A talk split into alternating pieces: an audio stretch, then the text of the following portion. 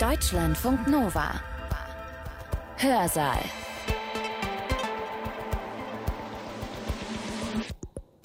Herzlich willkommen. Schön, dass ihr da seid. Ich bin Sibylle Salewski.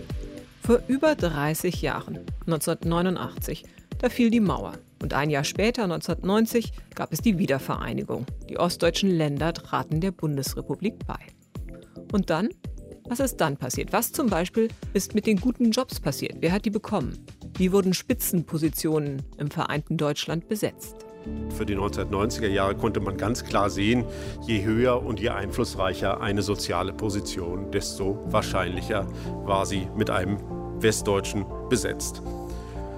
Soziologisch hat man gedacht, das ist ein Übergangsphänomen, aber wir sehen heute eben, dass es kein Aufschließen der ostdeutschen Eliten gibt, in fast allen Bereichen, im Justizsektor, in der Wissenschaft, im Militär, in der Wirtschaft, in den Medien, in den öffentlichen Verwaltungen. Überall sieht man, dass der Anteil von Ostdeutschen an diesen Spitzenpositionen sehr, sehr gering ist.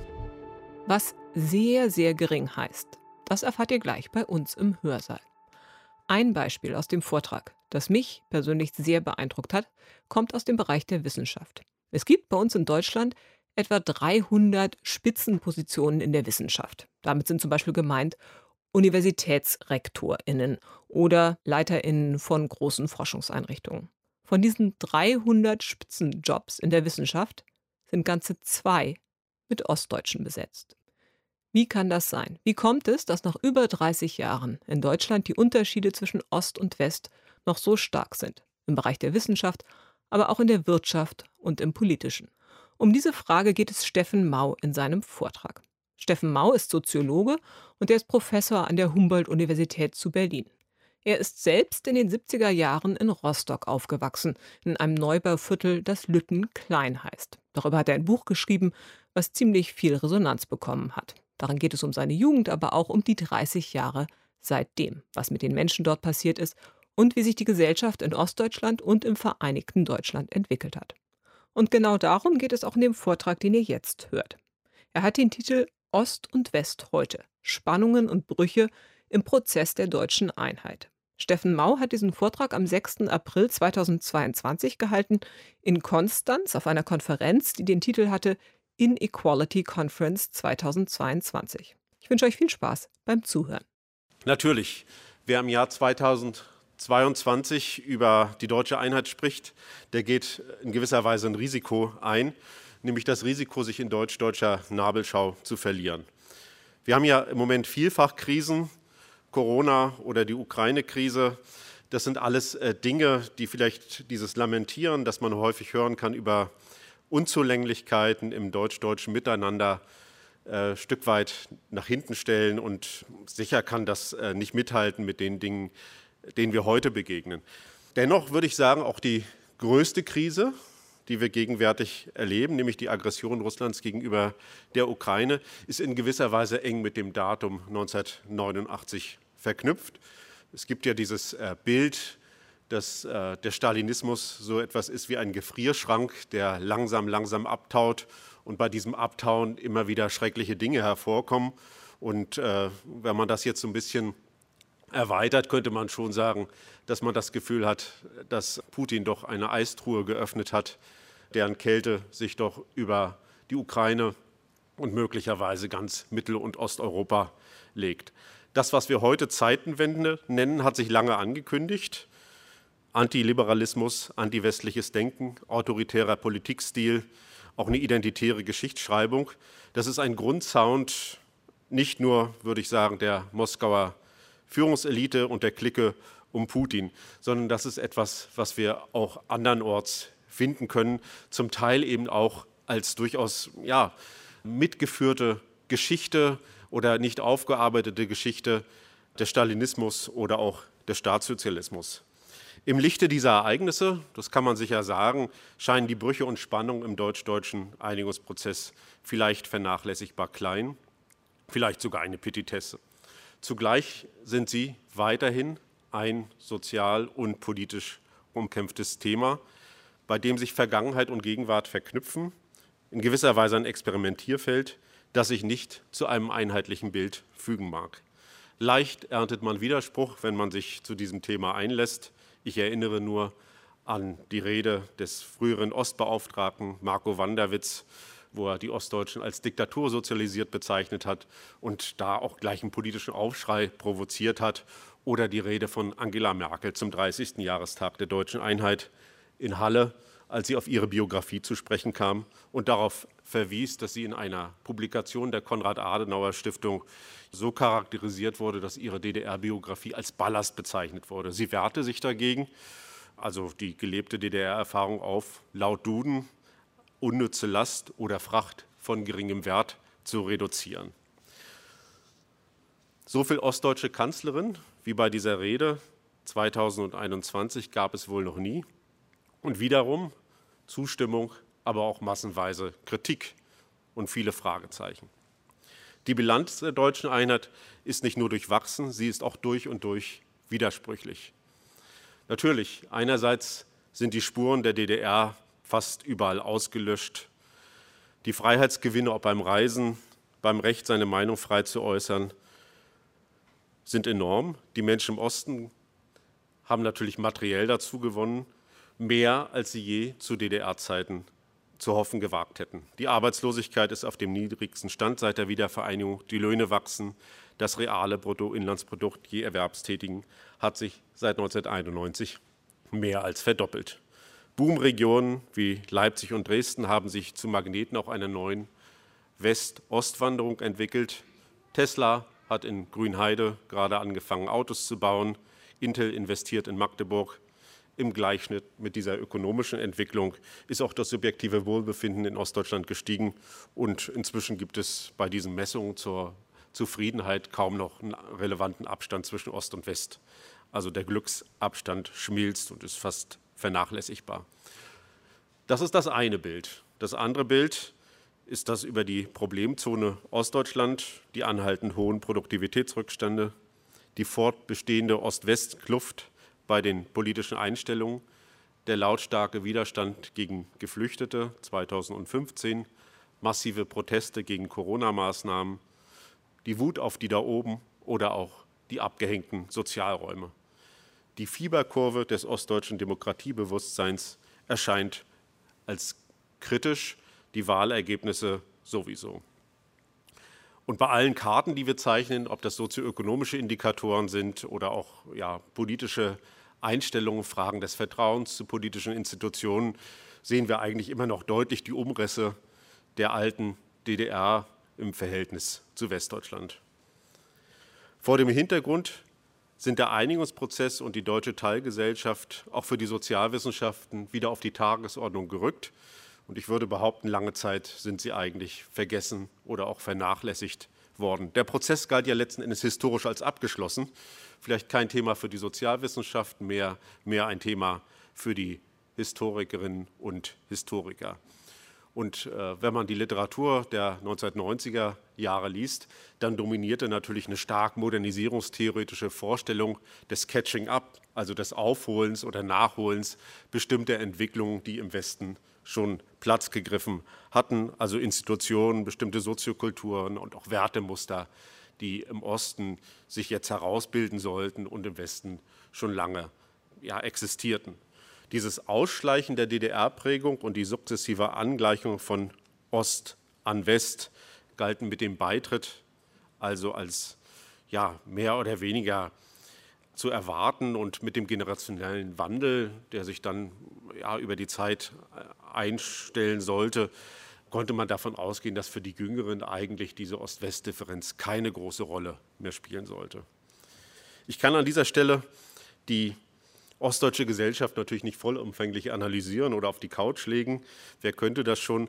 Aber ich möchte ein paar ineinandergreifende Aspekte hier versuchen rauszuarbeiten, die vielleicht für die Erklärung dieser fortgesetzten mentalen und auch sozialen Unterschiede hilfreich sein können. Und ich gruppiere meine Überlegungen um vier Begrifflichkeiten. Das erste ist die soziostrukturelle Petrifikation oder Versteinerung. Das zweite nenne ich ausgebremste Demokratisierung. Das dritte soziokulturelle Entwertung. Und das vierte veränderungserschöpfte Gesellschaft. Und nach dem Durchgang durch diese vier einzelnen Thesen versuche ich nochmal ein paar allgemeinere Schlussfolgerungen für Transformationsprozesse zu ziehen, die vielleicht dann auch für die Analyse anderer oder auch für die politische Begleitung anderer wesentlicher gesellschaftlicher Wandlungen ja, anregend sein können. Ich fange mit dem ersten an, soziostrukturelle Petrifikation.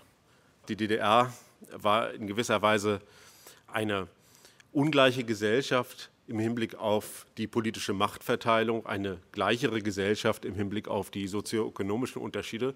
Zugleich war die späte DDR eine stark mobilitätsblockierte Gesellschaft. Studien haben gezeigt, dass die DDR nach den sozusagen Gründerjahren in den 50er und 60er, als es eine sehr starke Aufstiegsmobilität gab, im Prinzip auch so etwas wie einen kollektiven Fahrstuhl nach oben, doch äh, in den 70er und 80er Jahren wir zu, zunehmend mit einer sklerotischen Gesellschaft zu tun hatten. Man kann eben sehen, dass die Übergangsraten, also die Mobilitätsraten für unterschiedliche Berufsklassen, sich doch sukzessive verringerten. Also diejenigen, die dann zur sogenannten sozialistischen Dienstklasse gehörten, also Personen mit administrativen Funktionen, delegierter Autorität und spezialisiertem Wissen, oberhalb der Arbeiterklasse, dass die es doch immer mehr schafften, sich selbst zu reproduzieren. Also im Verhältnis sozusagen der Mobilität Eltern, äh, Kinder oder Väter, Söhne und Töchter kann man eben sehen, dass es zu einer sehr starken Selbstrekrutierung dieser Dienstklasse gekommen ist.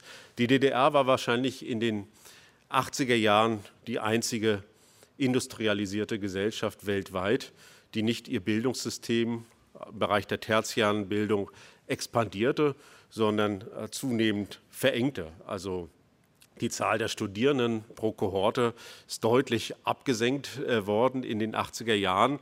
Äh, noch Anfang der 70er war im Prinzip die Studierendenquote in Ost und West relativ gleich.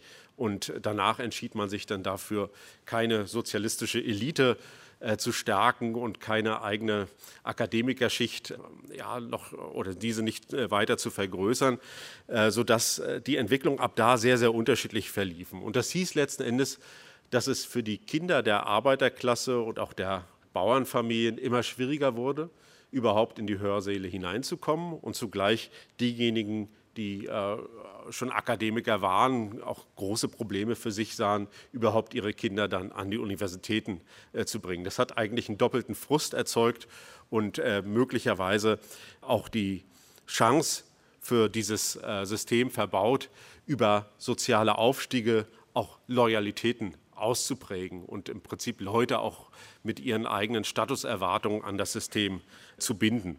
So entstand dann in der späten DDR immer mehr ein Flaschenhals beim äh, Zugang zu besseren sozialen Positionen und auch zu höherer Bildung. Die späte DDR, also 1989, war dann eine ja, mobilitätsblockierte Gesellschaft mit einem überalterten Führungspersonal, mit politisch motivierten Rekrutierungs- und Beförderungspraktiken und einem dicht gedrängten Wartestand der nachfolgenden Generationen. Was passierte nun 1990 nach der Wiedervereinigung? Man könnte ja annehmen, dass sich eigentlich diese Grabplatte der späten DDR jetzt öffnete. Man hat sozusagen keinen politisch regulierten Zugang zur Bildung mehr. Es gibt die freie Bildungs- und äh, Berufswahl. Äh, man hat auch im Prinzip äh, den Umbau der Sozialstruktur weg von einer arbeiterlichen, vielleicht hin zu einer mittelschichtsdominierten Gesellschaft. Zweierlei Dinge muss man vielleicht für diese Beobachtung anführen. Also einerseits gab es natürlich mit der Wiedervereinigung eine enorme Explosion an Konsumchancen und auch an äh, materiellem Wohlstand. Zugleich unterschichtete die ostdeutsche Gesellschaft die westdeutsche Gesellschaft. Wir sehen eben keine Aufwärtsbewegung, die darauf hindeuten äh, könnte, dass sich die ostdeutsche Sozialstruktur der westdeutschen in gewisser Weise angleicht. Olaf Grosamberg von der Universität Bremen hat entsprechende Analysen gemacht. Und da sieht man eben, dass die Wahrscheinlichkeit für intergenerationale Auf- und Abstiege im Klassengefüge vor allen Dingen für die ostdeutschen Männer sehr schlecht ausfällt. Also die Wahrscheinlichkeit aufzusteigen im Verhältnis zu den eigenen Vätern, die äh, sind deutlich äh, geringer und das gilt selbst für Kohorten, die jetzt erst äh, zum Zeitpunkt der Wende geboren worden sind. Also es ist jetzt kein Phänomen der DDR-Sozialisation oder auch der beruflichen Prägung in der staatssozialistischen Gesellschaft, sondern das ist wirklich ein Phänomen, das offensichtlich auch nach der Wende dann sich fortgesetzt hat. Viele Aspekte spielen hier sicherlich mit rein. Äh, ganz wichtig ist natürlich das Zusammenbrechen der großen Industrien, die Massenarbeitslosigkeit der 1990er Jahre. Ein anderer Aspekt ist sicherlich die Form der Privatisierung durch die Treuhand, die dazu führte, dass vor allen Dingen eben westdeutsche Eigentümer die ostdeutschen Betriebe übernommen haben. Das war ja innerhalb von dreieinhalb Jahren sind äh, so etwa 10.000 Betriebe privatisiert worden und nur ein sehr, sehr kleiner Teil, nur sechs Prozent dieser Betriebe sind überhaupt äh, sozusagen dann in ostdeutsche Hände gegangen. Auch in vielen anderen Bereichen, zum Beispiel bei Grundstücken, Immobilienerwerb, sieht man eben, dass äh, Westdeutsche relativ stark dann in diesen ostdeutschen Märkte hineingegangen sind.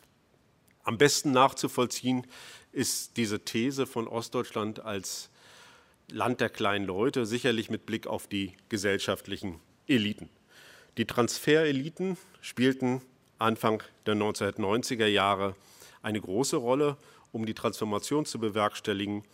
Es war klar, die Ostdeutschen kamen aus einem anderen System. Sie hatten nicht das Know-how, sie hatten nicht die Erfahrung mit dem Rechtssystem, sie hatten vielleicht auch keinen Zugang zu äh, Kapital und auch keine Erfahrung in der Marktwirtschaft. Und so hat man es letzten Endes diesen sogenannten Transfereliten überlassen, von West nach Ost äh, zu kommen und dort die wichtigen Schaltstellen der Gesellschaft zu übernehmen.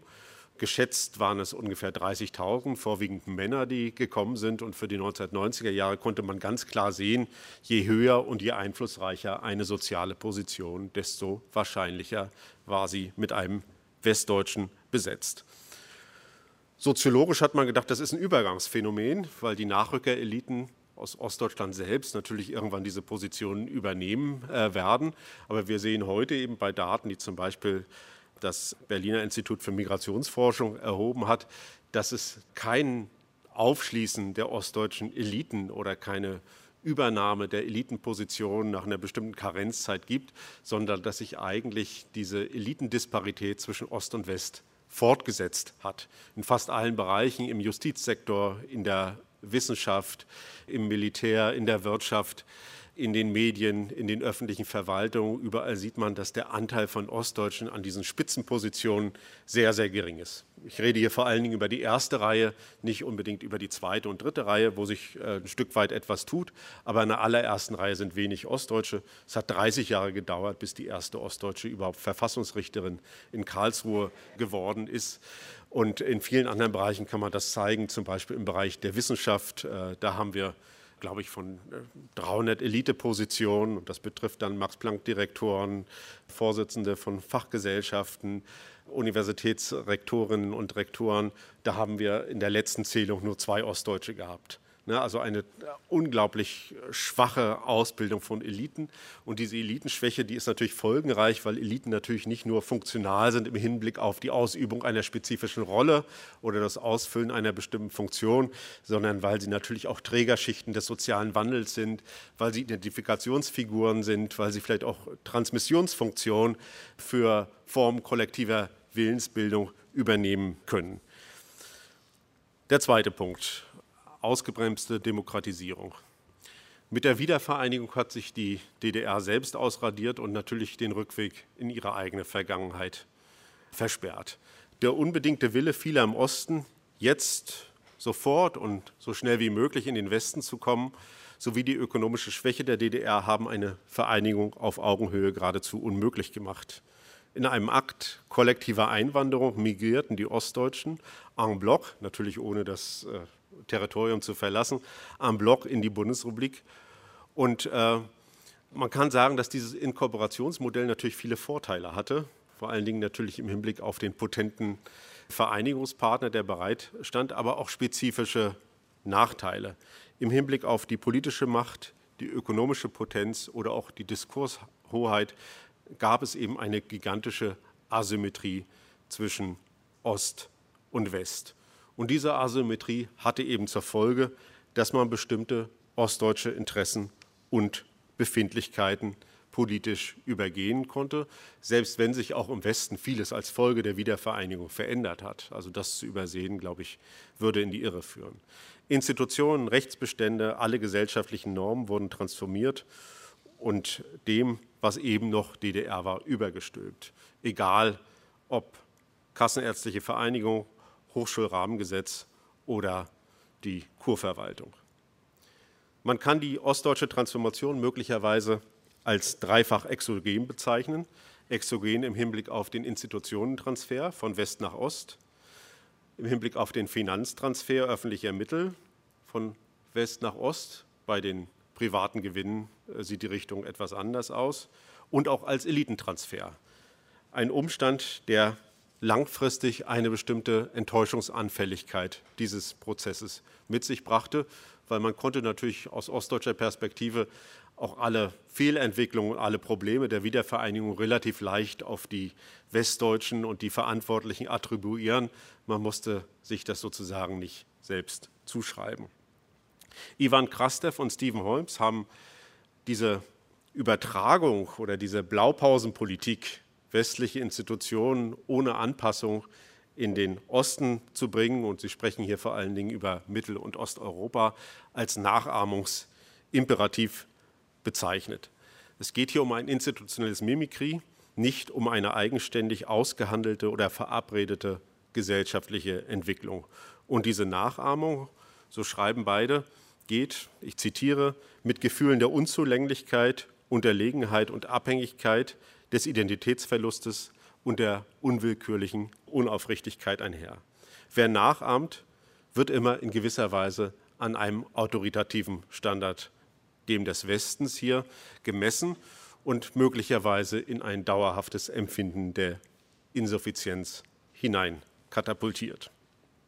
Damals jedenfalls dominierte im Osten das Gefühl des Überrolltwerdens, der Überwältigung oder auch der Verohnmächtigung.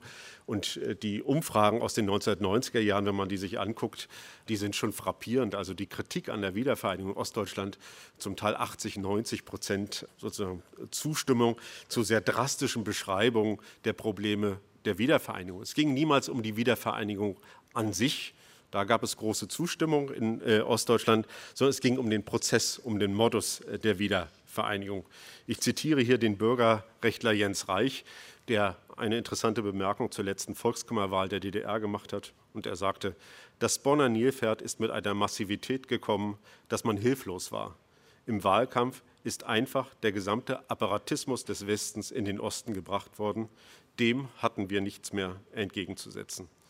Politisch kann man möglicherweise für die 1990er Jahre sogar von so etwas wie einer Duldungsstarre sprechen, bei der die Ostdeutschen stark in die Rolle von Politiknehmern hineingedrückt wurden und viel weniger sozusagen in ihrer aktiven Beteiligung an Politik und auch an Aushandlung gefragt waren.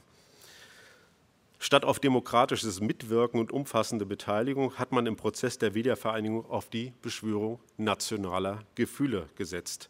Ja, möglicherweise wurde die nationale Einheitsformel auch als Substitut weitergehender demokratischer Absicherung dieses Prozesses genutzt. Die Wiedervereinigung steht aus meiner Sicht für die Übernutzung des nationalen Potenzials politischer Mobilisierung und für eine Unternutzung des demokratischen Potenzials, das aus der friedlichen Revolution im Herbst 1989 hervorging.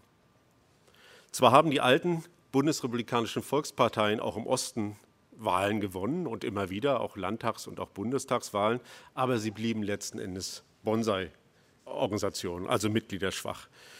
Sie setzten wenig daran, mit der Wiedervereinigung grundsätzliche Veränderungen ihrer Politik und auch ihrer Repräsentationsform vorzunehmen. Es gab lediglich eine Extension in der Fläche, zum Teil die Vereinnahmung von auch in der DDR ungeliebten Blockparteien, die Vereinigung von Bündnis 90, die Grünen sticht hier heraus und die PDS natürlich als das Ostgewächs. Allerdings trafen diese Parteien auf einen völlig anderen vorpolitischen Raum als im Westen, wo dieser vorpolitische Raum durch Gewerkschaften, Kirchen, zivilgesellschaftliche Akteure strukturiert ist. In der DDR spielten die Betriebe eine große Rolle, die Massenorganisationen und natürlich Partei für die Organisation dieses vorpolitischen Raums, wenn man das überhaupt so nennen will. Und das waren alles Dinge, die 1989, 90 natürlich über Nacht zusammenbrachen und funktionslos wurden, sodass hier eigentlich ein politisches Vakuum entstand. Also das, was sozusagen die Parteien unterfüttern kann und auch äh, soll, das war in Ostdeutschland nicht existent. Und in dieses Vakuum sind viele rechtspopulistische Akteure hineingegangen. Ganz klar äh, sind ja auch aus dem Westen rübergekommen, weil sie im Osten eben Dinge machen konnten, die ihnen im Westen sehr viel Widerstand beschert hätten. Also der Osten war eben erstmal ein freier Raum und ein unbespielter Raum, den man für seine eigene politische Programmatik nutzen konnte. Bis heute ist die Rekrutierungsfähigkeit der im Bundestag vertretenen Parteien sehr gering. Im Osten selbst ist nur eine von 100 äh, Personen Parteimitglied. Im Westen ist die Zahl doppelt so hoch, in manchen Bundesländern wie in Rheinland-Pfalz oder im Saarland sogar dreimal so hoch. In Brandenburg, so hat mir Matthias Platzek mal erzählt, gibt es ungefähr so viele Mitglieder in der SPD, wie sie Ämter zu vergeben haben. Also die klassischen Volksparteien spielen für die lokale politische Kultur nur eine geringe Rolle. Und äh, das heißt letzten Endes, dass sie auch für Formen kollektiver Willensbildung und eben auch als Transmissionsriemen für Interessen und Anliegen unterentwickelt geblieben sind. Und in der Tat ist die Wahlbeteiligung im Osten im Durchschnitt bei den Bundestags- und Landtagswahlen im Schnitt 10 Prozent unter der in Westdeutschland geblieben was eben zu diesem Befund der Demokratiemüdigkeit oder der Demokratieskepsis geführt hat. Aber man muss das Bild vielleicht ein Stück weit vollständiger malen. Auf der kommunalen Ebene ist die Wahlbeteiligung vergleichsweise hoch, höher, seit 2018 höher als in den westlichen Bundesländern. Allerdings, Baden-Württemberg ist ja eine Ausnahme, ist äh, die Zahl oder der Anteil der Personen, die über Wählervereinigungen oder als unabhängige Kandidaten in den politischen Funktionen kommen, deutlich größer. Also sie kommen nicht über das Parteiticket, sondern sie kommen letzten Endes äh, in politische Funktionen außerhalb von Parteien. Auf der kommunalen Ebene mag man es gern konsensuell und wählt Parteien jenseits der parteipolitischen Sortierung. Im Verhältnis zur Bundespolitik und auch zur Landespolitik ist hingegen eine konfliktreiche Beziehung entstanden, die eben auch populistisch mit der Gegenüberstellung von Volk und Eliten ausgedeutet wird. Mein dritter Punkt, Entwertung der Soziokultur. Mit der DDR ist natürlich nicht nur ihre Ideologie und sind nicht nur ihre Institutionen untergegangen, sondern natürlich kam es in gewisser Weise auch zu einer Entwertung des dort angehäuften Erfahrungsschatzes. Das Beispiel Merkel ist so ein Beispiel dafür. Als die DDR unterging und die Ostdeutschen kollektiv der Bundesrepublik beitraten, wurde ihre Herkunftskultur zurückgesetzt. Und in gewisser Weise führte das zu einer Unterlegenheitserfahrung, die in dieser zugespitzten und meiner Ansicht nach problematischen Formel der Bürger zweiter Klasse zum Ausdruck kommt. Es gibt heute immer noch einen sehr, sehr großen Anteil von Ostdeutschen, ein Drittel bis 40 Prozent, die äh, im Prinzip sagen, sie fühlen sich als Bürger zweiter Klasse im wiedervereinigten Deutschland. Kulturell wurde der Westen, was immer sich hinter diesem Label verbergen vermag, zur Dominanz- und Referenzgesellschaft. Wohl gab es im öffentlichen Diskurs Stimmen, die darauf drangen, die ostdeutschen Lebensleistungen stärker anzuerkennen, als eigenständige Kultur- und Traditionsform, als Lebensweise oder positiv aufgeladener Heimatbezug hatte die DDR und in gewisser Weise Ostdeutschland auch ausgedient. Im Westen, wo man seit Jahrzehnten mit postmodernen Lebensstilkonflikten, Vielfaltsnarrativen und Verfassungspatriotismus beschäftigt war, galt das, was aus der DDR kam, allenfalls als Relikt und äh, hatte auch keine besondere Anerkennung verdient. Dies hätte, also wenn man das jetzt weiter gepflegt hätte, so die verbreitete Einschätzung möglicherweise die Halbwertszeit dieser kulturellen Traditionsbestände nochmal verlängert. In den Medien, in den öffentlichen Debatten spielte äh, letzten Endes die Alterskultur Ostdeutschlands eine sehr, sehr geringe nachgeordnete Rolle. Der Schwerpunkt lag eigentlich auf Stasi, Diktatur, Mauer, Flucht und Teilung. Und das führt sicherlich auch dazu, dass die Aufarbeitung der Vergangenheit an vielen Ostdeutschen vorbeigegangen ist. Also viele Ostdeutsche haben sich in Geschichtsbildern, in den offiziösen Geschichtsbildern nicht hinreichend wiedergefunden. Es gab eine starke Spaltung zwischen öffentlichem Erinnern und persönlichem Erleben oder privatem Erinnern und beide Dinge waren oft schwer aufeinander zu beziehen. Das hat sicherlich auch zur Folge gehabt, dass in Ostdeutschland zu wenig sozusagen eine Form der Reflexion oder der kritischen Aufarbeitung der Verantwortung und auch des Mitmachens in der DDR stattgefunden hat. Man hat das häufig verdrängt und äh, dann in diese offiziellen Diskurse hinein verlagert. Aber zum Beispiel einen großen Generationenkonflikt, wie ihn die 68er vom Zaun gebrochen haben, den gab es in Ostdeutschland eben nicht. Also das Verhältnis von Kindern und Eltern oder von Enkeln zu Großeltern, das hat so nicht stattgefunden. Und möglicherweise beginnt das jetzt. Die Diskurse öffnen sich ja im Moment äh, ein wenig. Aber es ist eben zwingend notwendig, dass man solche Auseinandersetzungen führt, um auch Geschichte in gewisser Weise sich anders äh, anzueignen. Wir sehen zugleich, dass es auch eine Art von Traditionsbildung Bezug auf die Transformationserfahrung der 90er und Nuller Jahre selbst gibt. Also diese Form der des Rückblickens und des Erinnerns ist nicht nur auf die DDR bezogen, sondern stärker vor allen Dingen bei den jungen Generationen auf äh, die 1990er und Nuller Jahre, was häufig unter dem Stichwort Baseballschlägerjahre diskutiert wird. Also eine sehr starke politische Polarisierung, auch Gewalterfahrung, eine sehr starke rechte Szene, mit der viele konfrontiert worden sind, bis dahin, dass man eben sagen kann, dass Ostdeutschland bis heute ein eigenständiger Sozial- und Erfahrungsraum geblieben ist. Also der ist nicht verschwunden. Diese ganzen kulturellen Bestände werden in gewisser Weise reproduziert, aber auch mit neuen Inhalten gefüllt. Also es ist nicht immer nur die Verlängerung der DDR oder eine bestimmte Art der Ostalgie, sondern es gibt eben auch bei den jüngeren Ostdeutschen unter 30 in gewisser Weise eine Bezugsgröße Ostdeutschland. Man kann das in Fußballstadien hören, Ostdeutschland rufe. Mich selbst verblüfft das auch immer wieder, äh, wenn ich das äh, höre und, äh, und sehe. Aber etwas Vergleichbares gibt es für Westdeutschland nicht. Also da gibt es keine eigene identitäre Prägung. Mein vierter Punkt. Veränderungserschöpfte Gesellschaft. Vor ein paar Jahren gab es einen großen Diskurs, ob der Osten nicht möglicherweise sehr gut vorbereitet ist auf die neue Welle der Transformation, ob das die ökologische Transformation ist oder die digitale. Und es wurde eben von Transformationskompetenz der Ostdeutschen gesprochen. Möglicherweise trifft das für bestimmte Bevölkerungssegmente zu. Ich bin da etwas skeptischer. Ich würde Ostdeutschland nicht in Gänze, aber in bestimmten Teilen als veränderungserschöpfte Gesellschaft beschreiben. Der Transformationsgalopp, angefangen mit der siechenden DDR und ihrem Zusammenbruch, über den Systemwechsel und die einschneidenden Transformationserfahrungen der 1990er, die Arbeitsmarktreform unter Schröder bis hin eben zur Digitalisierung, zum Sommer der Migration. All das hat viele Gruppen überfordert.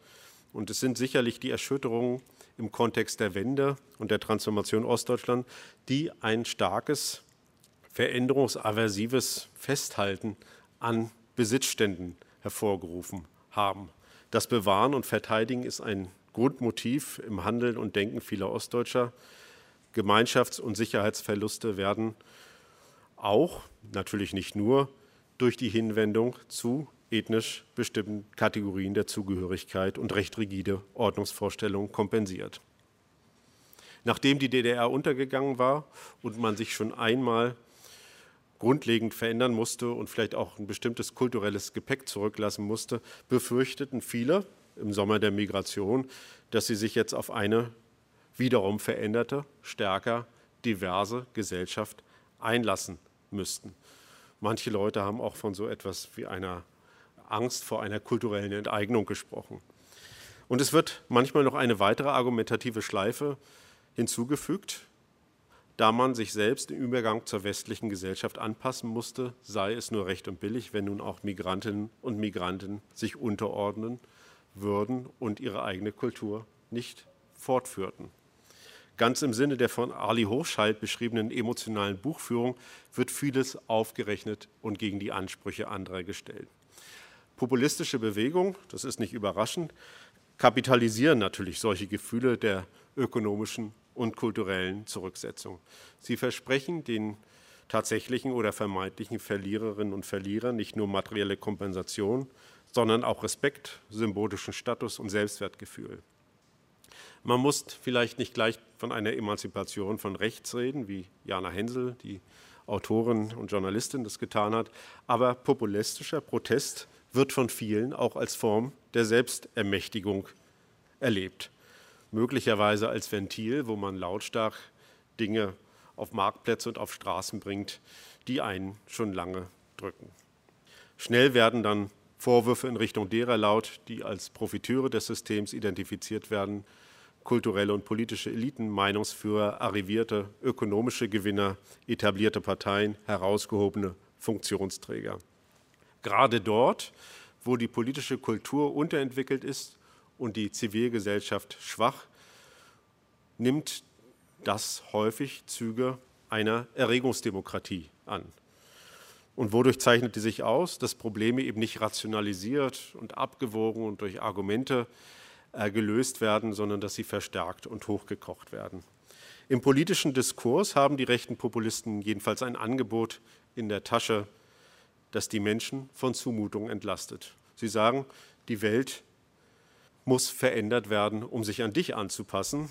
Die Liberalen, egal ob Marktliberale oder Kosmopoliten, haben eine ganz andere Botschaft. Sie sagen, du musst dich ändern, um dich auf eine sich wandelnde Welt einzustellen.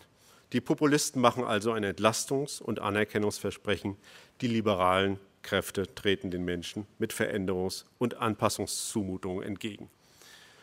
Das kann den Aufruf beinhalten, sich für den Markt zu optimieren, die Aufforderung, traditionelle Werte abzustreifen und sich auf eine diverser werdende Kultur einzulassen. In einer Teilgesellschaft wie der Ostdeutschen, die eben in den letzten 30 Jahren sehr viel Veränderung durchlebt hat, trifft diese Botschaft häufig auf eine ja, Haltung des äh, ja, nicht schon wieder. Wir wollen uns einfach nicht nochmal verändern und dann gibt es eben sehr starke Gegenwehr. Was kann man daraus eigentlich lernen, wenn man Ostdeutschland jetzt nicht als Einzelfall oder Fußnote der Geschichte behandeln möchte, sondern vielleicht als Prisma, auch um allgemeinere Schlussfolgerungen für Transformationsprozesse abzuleiten? Fünf möchte ich ganz kurz nennen.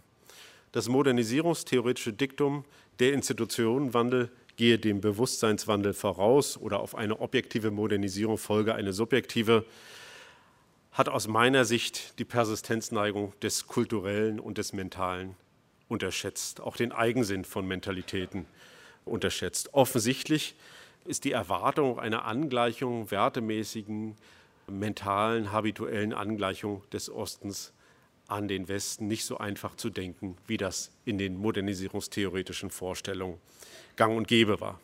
Zweitens, jede Transformationspolitik muss diese Frage des mentalen Wandels mit berücksichtigen, bis hin zu einer Politik der Mentalitäten. Das muss kein fortwährendes Bestätigen vorhandener mentaler ja, Bestände und tradierter Soziokulturen sein, also keine Mentalpflege, aber doch der Versuch der soziokulturellen, wertemäßigen und auch personellen Anknüpfung an das, was schon vorhanden ist. Drittens, Transformationsprojekte müssen Lernprozesse und Rückkopplungsschleifen systematisch mit einbauen und dürfen nicht auf Autopilot schalten. Das heißt eben, man braucht Kurskorrekturen, wenn Dinge nicht funktionieren. Das war in dem Einigungsvertrag nicht vorgesehen. Man hat das einfach so exekutiert, wie es einmal verabredet gewesen war, oftmals sogar wieder besseren Wissens. Entscheidend für gelungene Transformation, mein vierter Punkt, ist ein Sense of Ownership, der Menschen nicht zu reinen Rezipienten von Veränderung macht, sondern sie in eine Rolle von aktiven Gestaltern bringen, sodass sich Fragen von sozialer und politischer Zurechnung und auch die Wahrnehmung der eigenen Rolle und Verantwortung einfach anders darstellen, als das in der Vergangenheit geschehen ist. Nur wenn man die Transformation zu einem Eigenprojekt macht, dann können weiterführende soziale und mentale Lern- und Anpassungsprozesse ausgelöst werden. Fünfter Punkt. Zukünftige Strukturveränderungsprozesse basieren unmittelbar auf vergangenen Erfahrungen. Dabei spielen Wahrnehmungen von Fairness eine große Rolle. Jüngst wurde in einer Studie gezeigt, dass Strukturwandel der Lausitz bei einer Umfrage unter Bürgermeistern und Kommunalpolitikern ganz entscheidend ist, sozusagen, ob die vergangene Transformation in gewisser Weise moralische Brüche und Verletzungen hinterlassen hat oder nicht. Also der Vertrauensvorschuss für zukünftige Transformationsbereitschaften, der geht unmittelbar auf eigene Erfahrung und eigenes Erleben zurück. Ziel, denke ich, sollte es sein, und hier folge ich einem Vortrag von Rainer Forst in der Paulskirche zum 30. Jahrestag der deutschen Einheit, diese deutsche Einheit als unvollkommenen und auch lernintensiven Prozess zu verstehen. Er ist bis heute nicht abgeschlossen und das, was wir für ihn und für die Zukunft lernen können, auch nicht. Eine endgültige Bilanz der deutschen Einheit kann man möglicherweise auch nach 30 Jahren noch nicht ziehen. Wir müssen uns, denke ich, alle auffordern, die Transformation eben als Prozess zu verstehen, der keine fixierbare Finalität besitzt. Für die ostdeutsche Gesellschaft gilt dies ebenso wie für die Gesellschaften Mittel- und Osteuropas, aber auch für den nur schwer, auch begrifflich nur schwer bestimmbaren Westen. Jedenfalls gibt es wenig Anlass dafür anzunehmen, dass gesellschaftliche Selbstverständigung über das, was wir in absehbarer Zeit sein werden und sein wollen, abnehmen werden. Ich vermute sogar, dass sich angesichts der vielen Krisen und auch der wachsenden gesellschaftlichen Diversität diese Fragen immer drängender stellen werden. Vielen Dank. Das war der Soziologe Steffen Mau über Ost und West heute und Spannungen und Brüche im Prozess der deutschen Einheit. Er hat diesen Vortrag am 6. April 2022 in Konstanz gehalten im Rahmen der Konferenz Inequality Conference 2022. Und ausgerichtet hat diese Konferenz der Exzellenzcluster The Politics of Inequality der Universität Konstanz. Deutschlandfunk Nova. Hörsaal. Jeden Sonntag neu. Auf deutschlandfunknova.de und überall, wo es Podcasts gibt. Deine Podcasts.